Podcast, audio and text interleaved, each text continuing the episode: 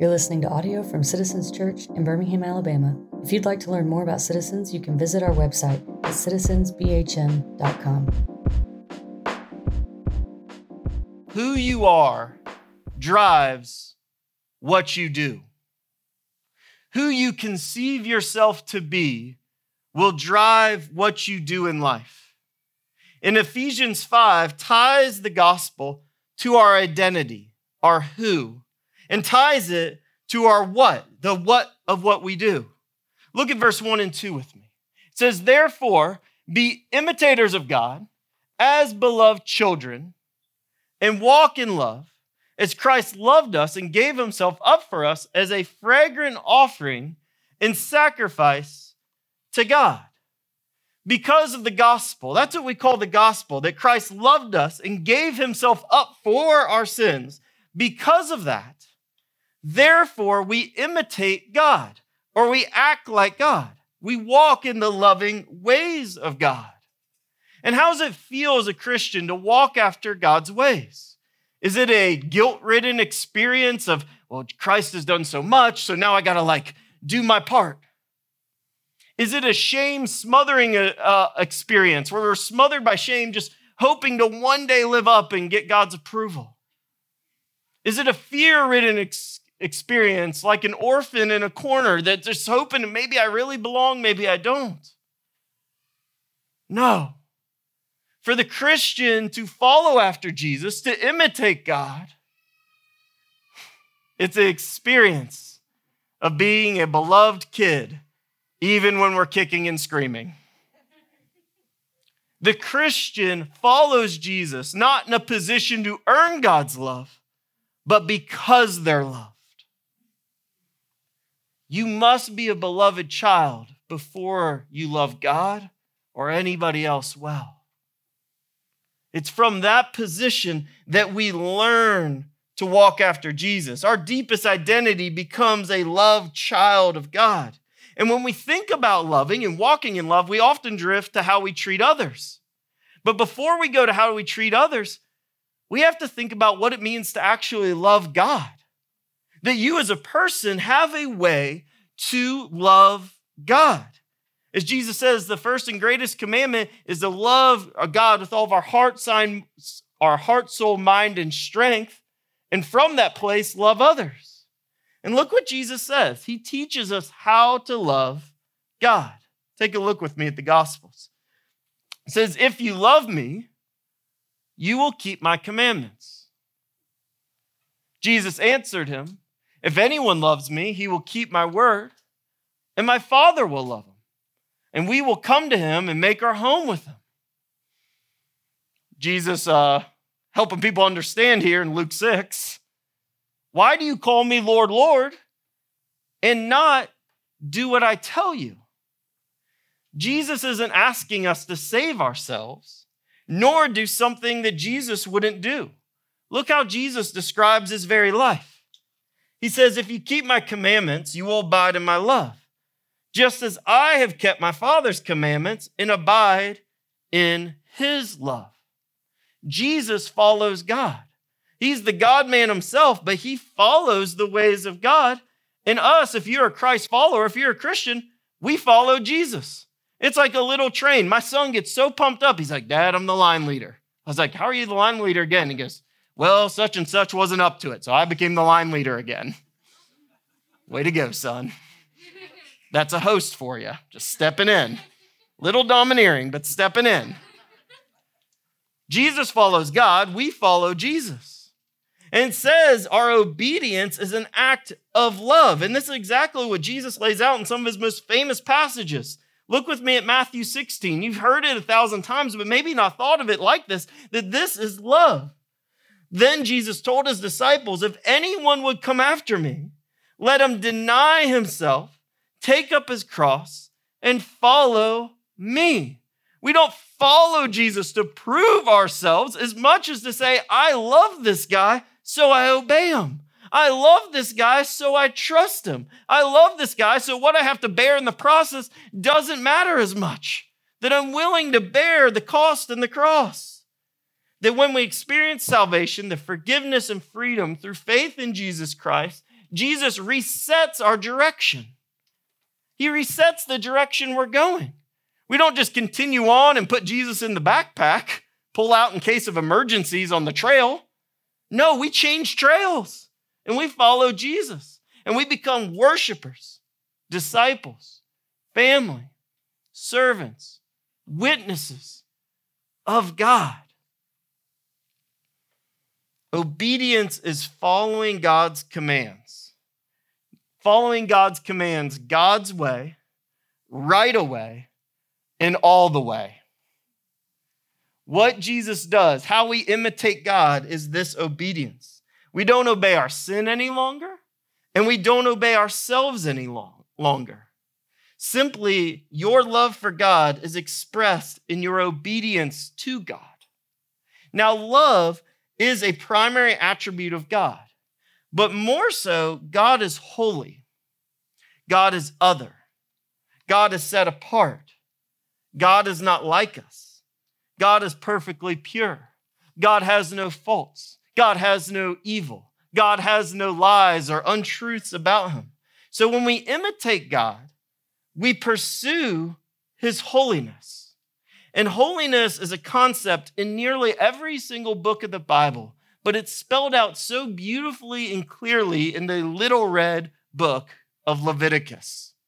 Look what it says in Leviticus 11 For I am the Lord who brought you up from the land of Egypt to be your God. Thus you shall be holy, for I am holy. We are called out of something. We are called, they were called out of slavery and delivered from bondage and slavery. And that predicts the gospel that we too would be called out of the bondage of sin and slavery. But it goes on. Holiness is more than just leaving something. Look what else it says in Leviticus 20.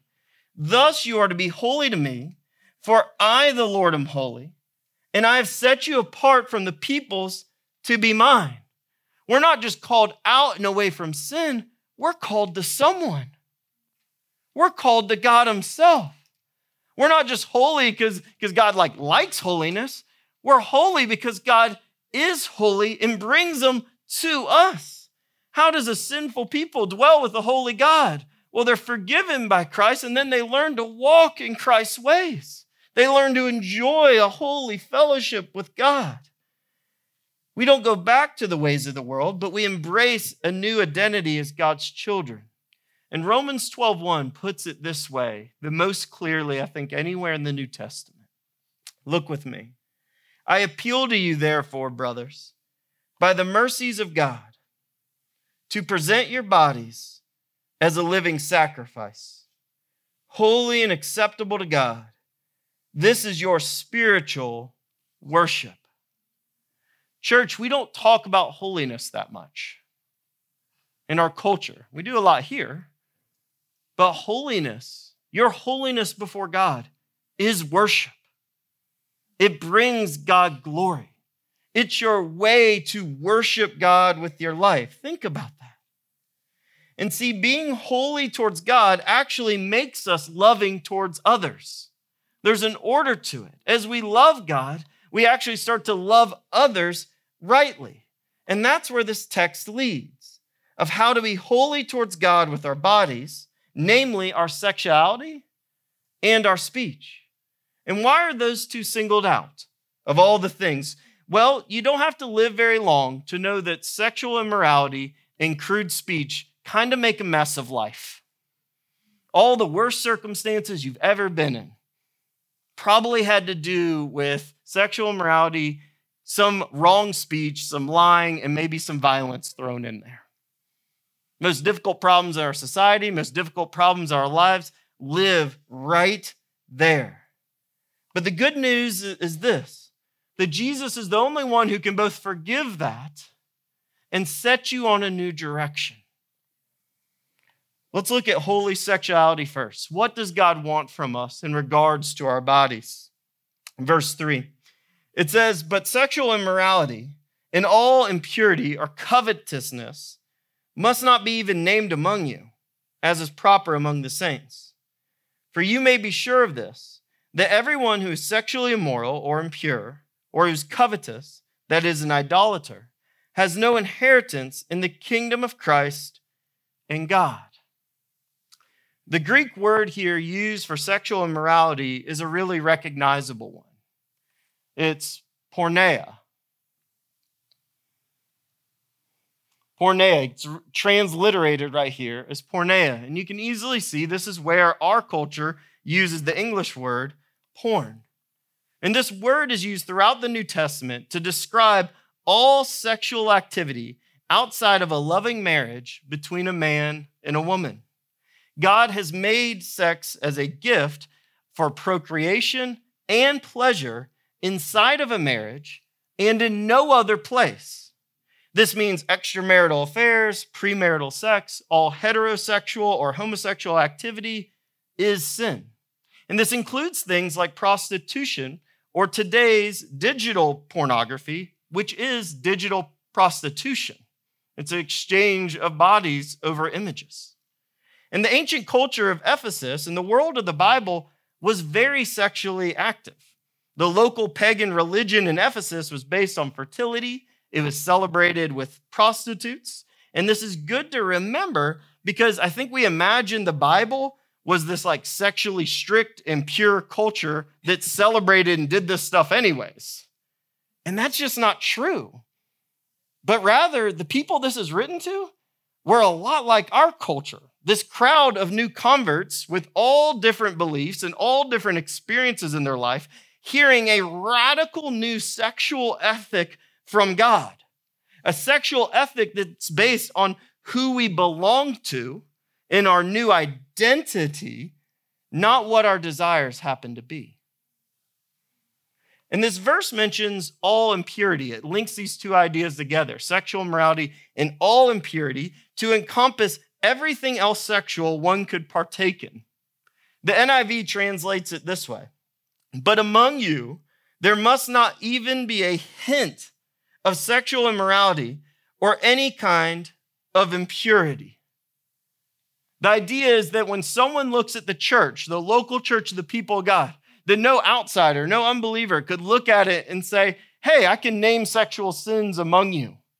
He's saying it ought not be, that there ought not even be a hint of sexual immorality in our lives or in the lives of one another. See, the Bible is aware of that our culture is way off the rails. That's because it says, but among you. It's not here just critiquing the outside or telling us to point fingers at the outside. It says, hey, among you, let's worry about ourselves first. Let's worry about our own hearts first. Let's worry about our own lives first. It's not old fashioned to reserve sex for marriage, it's following Jesus at his word. It was revolutionary to them then, it's revolutionary to us now. And Jesus takes the standard for sexual purity up past physical acts to a matter of the heart.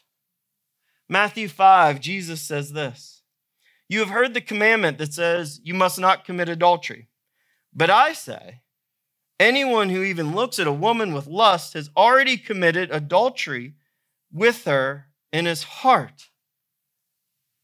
Jesus takes it to a heart level.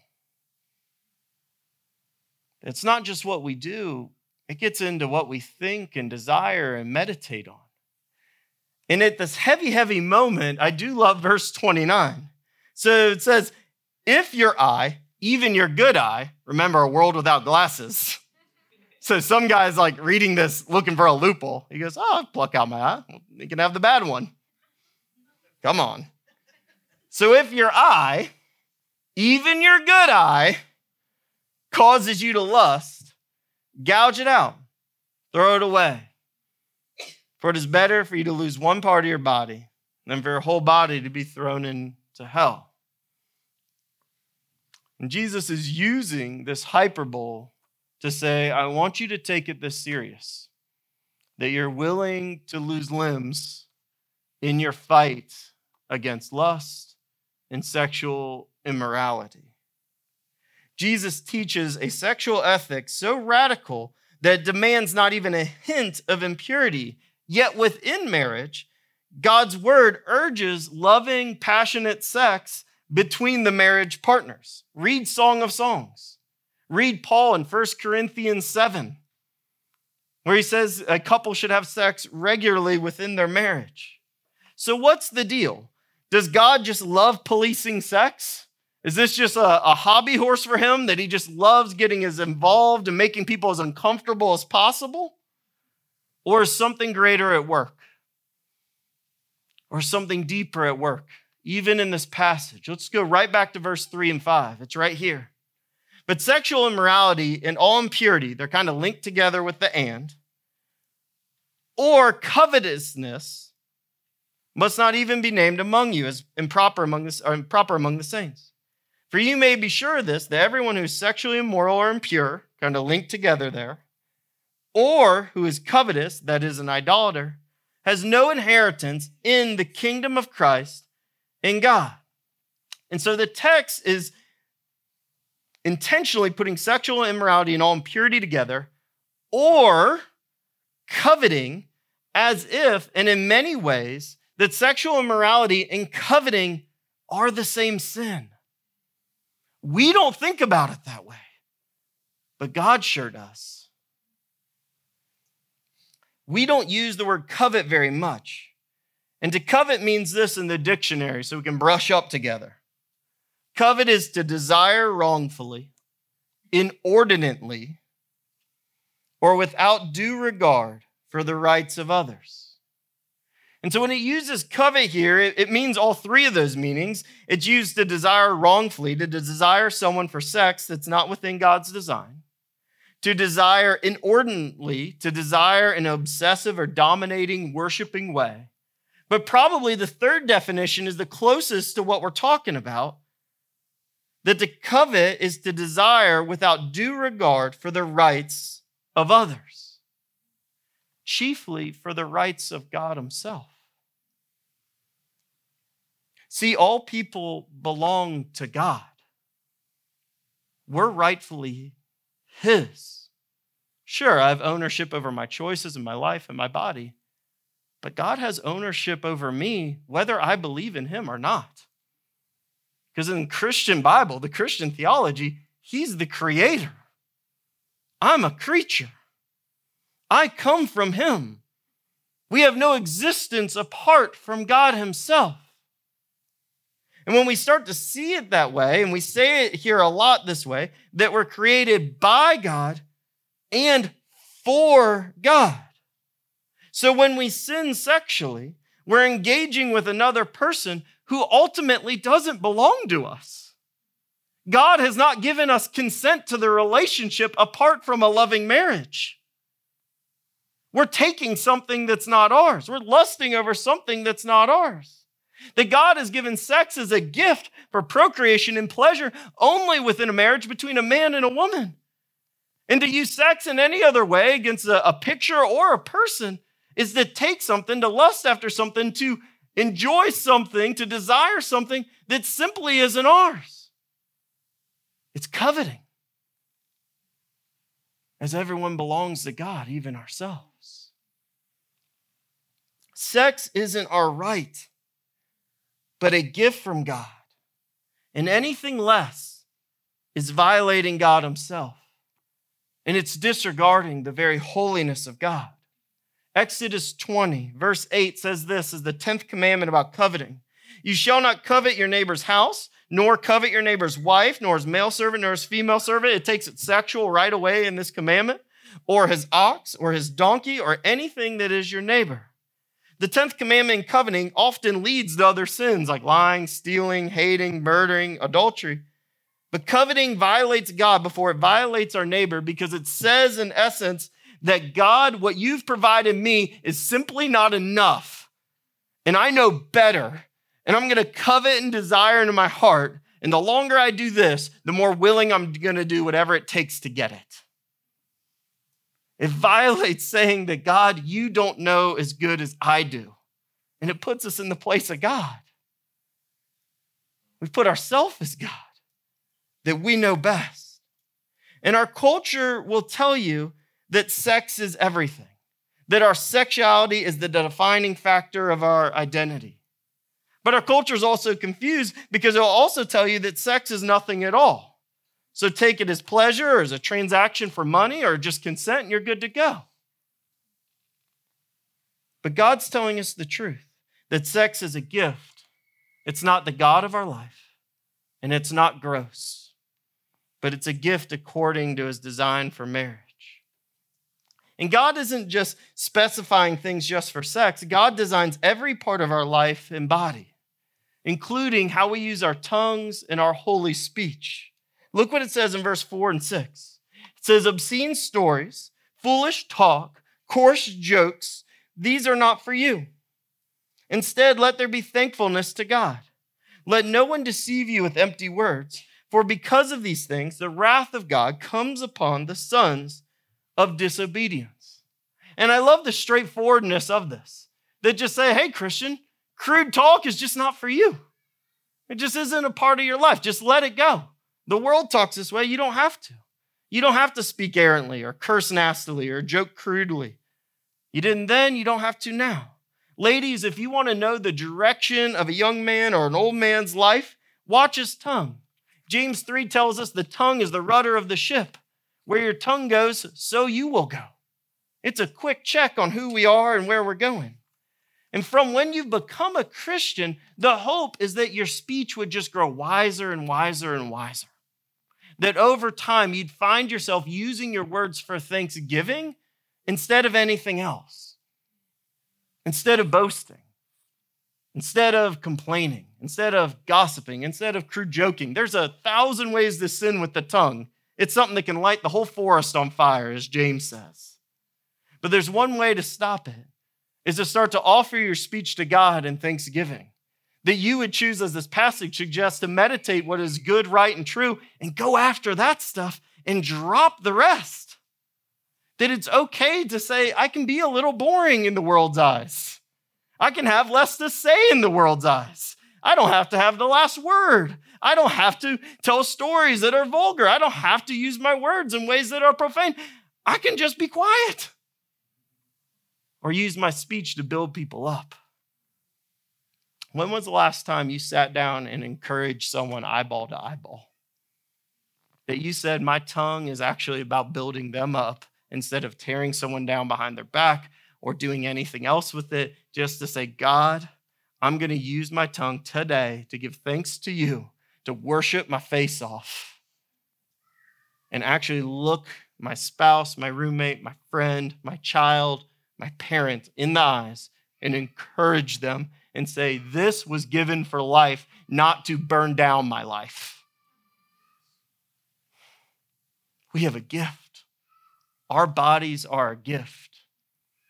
It's a little off topic, but what if we worked out and, and tried to eat right because we loved our bodies instead of hated them? See, God has a plan for all of you, not just specific parts, but He is hitting on these today. And there's the warning is here. It's verse 5 and 6. This warning starts and it drops into the seriousness of all this talk. Verse 5 and 6 says this it says, Or who is covetous, that is, an idolater, who has no inheritance in the kingdom of Christ and God. Let no one deceive you with empty words. Don't let anyone tell you different, church. Don't let anyone tell you different. Don't, if anyone says something different, the Bible's already saying they're wrong. It's empty. It's unfulfilling. It's empty calories. Don't believe it. Let no one deceive you of empty words. This is the truth instead. For because of these things, the wrath of God comes upon the sons of disobedience.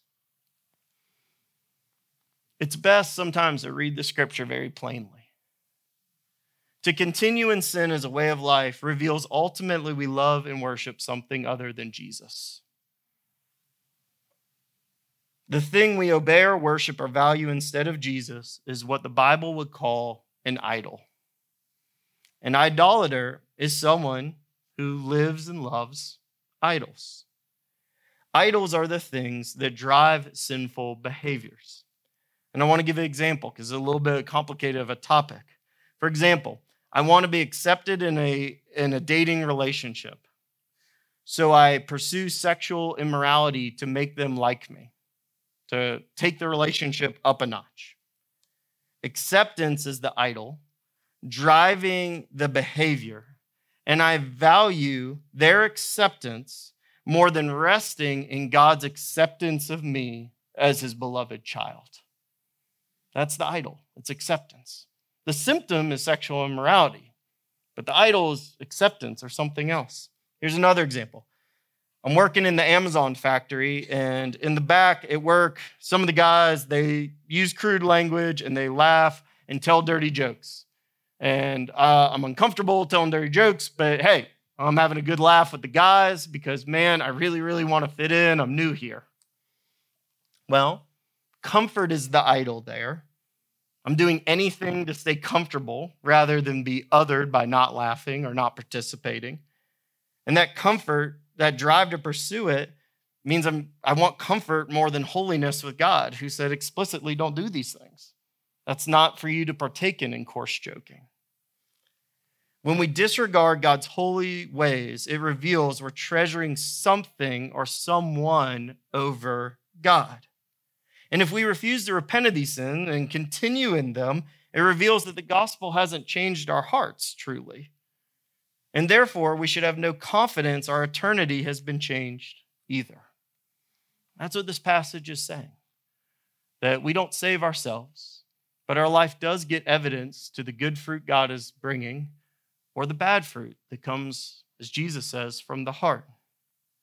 And my job as pastor is to tell you the truth. I don't take pleasure in tough passages, but rather I love you too much to avoid or skip them or water them down.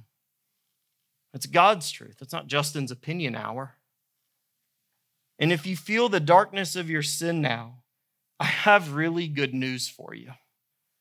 Because look where this passage goes, church. Verse 7. Therefore, do not become partners with them. Don't partner with folks that are doing this. Say no to it. For at one time you were darkness. Look what it says. It says you were darkness. Not that you were walking in darkness, but it says, hey, you once were a part of darkness, this sin and evil in the world. But now, but now you are light in the Lord. Take no part in the unfruitful works of darkness, instead expose them. It is shameful to even talk about the things ungodly people do in secret, but their evil intentions will be exposed when the light shines on them. One day, all things will be revealed. And one of the things that will be revealed is that you, if you are walking in the Lord, if you've followed the Lord, are actually part of the light, not the darkness. Who you are as a beloved children of the light. That's why darkness should have no part in your life. That's why you can walk away from it. Jesus came to bring us into the light. He's not surprised at our sin, He came for our sin. He's not shocked and surprised. He came for it, church. And He's making a way for us today. Not just in the super past, but in the right now.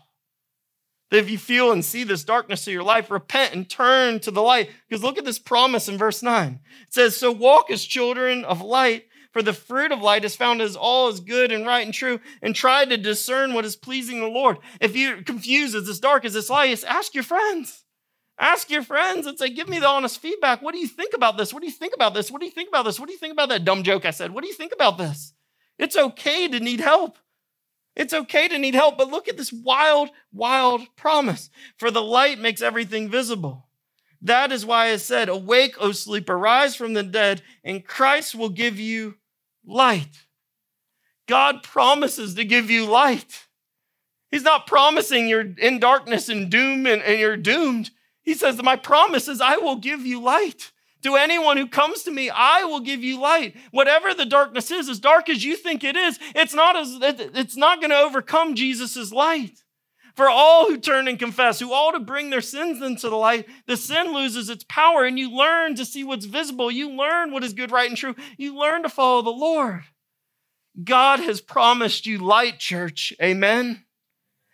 Christ will shine on you, not might shine on you, not I hope he shines on me, but Christ will. Your darkness will not overcome the light of the risen Christ. I have noticed over and over folks get serious about killing their sin when they let others in. Folks get serious about killing their sin when they let others in. Look at verse 1 and 2 again.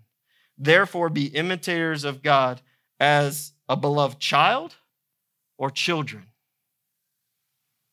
We're in this together. We follow the same Christ. We are meant to encourage and help each other walk out of the darkness together as children, not child alone. And walk in love as Christ loved us and gave himself up for us as a fragrant offering and sacrifice. Church, belovedness comes before obedience. He loved you when you were still sitting in the dark. The good news of the gospel is that God's love comes for us long before we started to look for Him. That's how you know it's not going to leave you. Because it didn't come because you were doing great, it came because He knew you were in the darkness. Ultimately, we cannot stop our sins until we believe we're beloved. If we try to obey to win God, God's love, we'll miss it. We obey because we're loved, not to get love. Jesus is obedient as this fragrant, perfect offering to God that we can trust Him. And when He is our salvation, not our good behavior. And that's the power of the gospel, church. That we've all committed sexual immorality. We've all said dumb or evil things. We've all done impure things, likely this week. If you feel like, no, I haven't done any of that this stuff this week, go to Exodus 20, read the Ten Commandments over and over until you find something. It won't take long. I, I don't think you'll make the first reading. It's easy to become an idolater. It's easy to trust something else in a moment or in a pattern other than Jesus.